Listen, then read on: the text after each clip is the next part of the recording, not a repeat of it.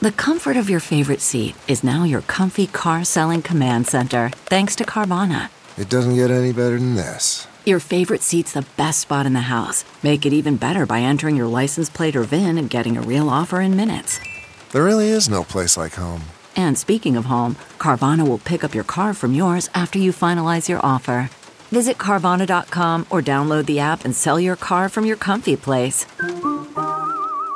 I'm Lou Dobbs with this Great America Show midday update for Monday, October 23rd. Reports that the Israeli Defense Force has confirmed tank and infantry raids are in Gaza now. No ground assault is underway, but these raids are taking place according to the IDF. House Republicans staying behind closed doors as they scheme to select a RINO establishment speaker who will suit K Street lobbyists and the Marxist Dems, of course. The fact is, the Republicans chose to betray Congressman Jim Jordan who had 200 votes, 17 short of winning the speakership, but was betrayed after the third round of voting by the likes of Kevin McCarthy, who had 15 rounds of voting when he was selected Speaker in January, Steve Scalise, and other RINO establishment sellouts.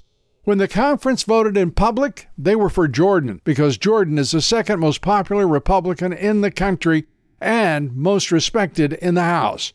And when House leadership made it a secret vote, more than a hundred GOPers betrayed Jordan outright and kept their promises to the establishment, the military industrial complex, and their friends in the deep state and Marxist M party.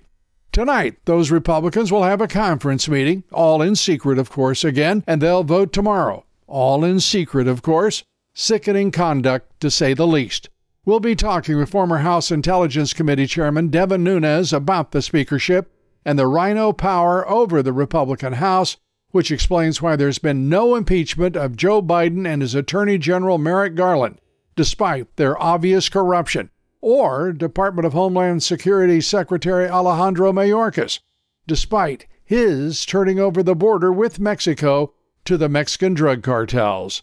The Republicans and the Biden administration has a lot to answer for. Please join us for that today. Join us each and every day. I'm Lou Dobbs with this Great America Midday Update.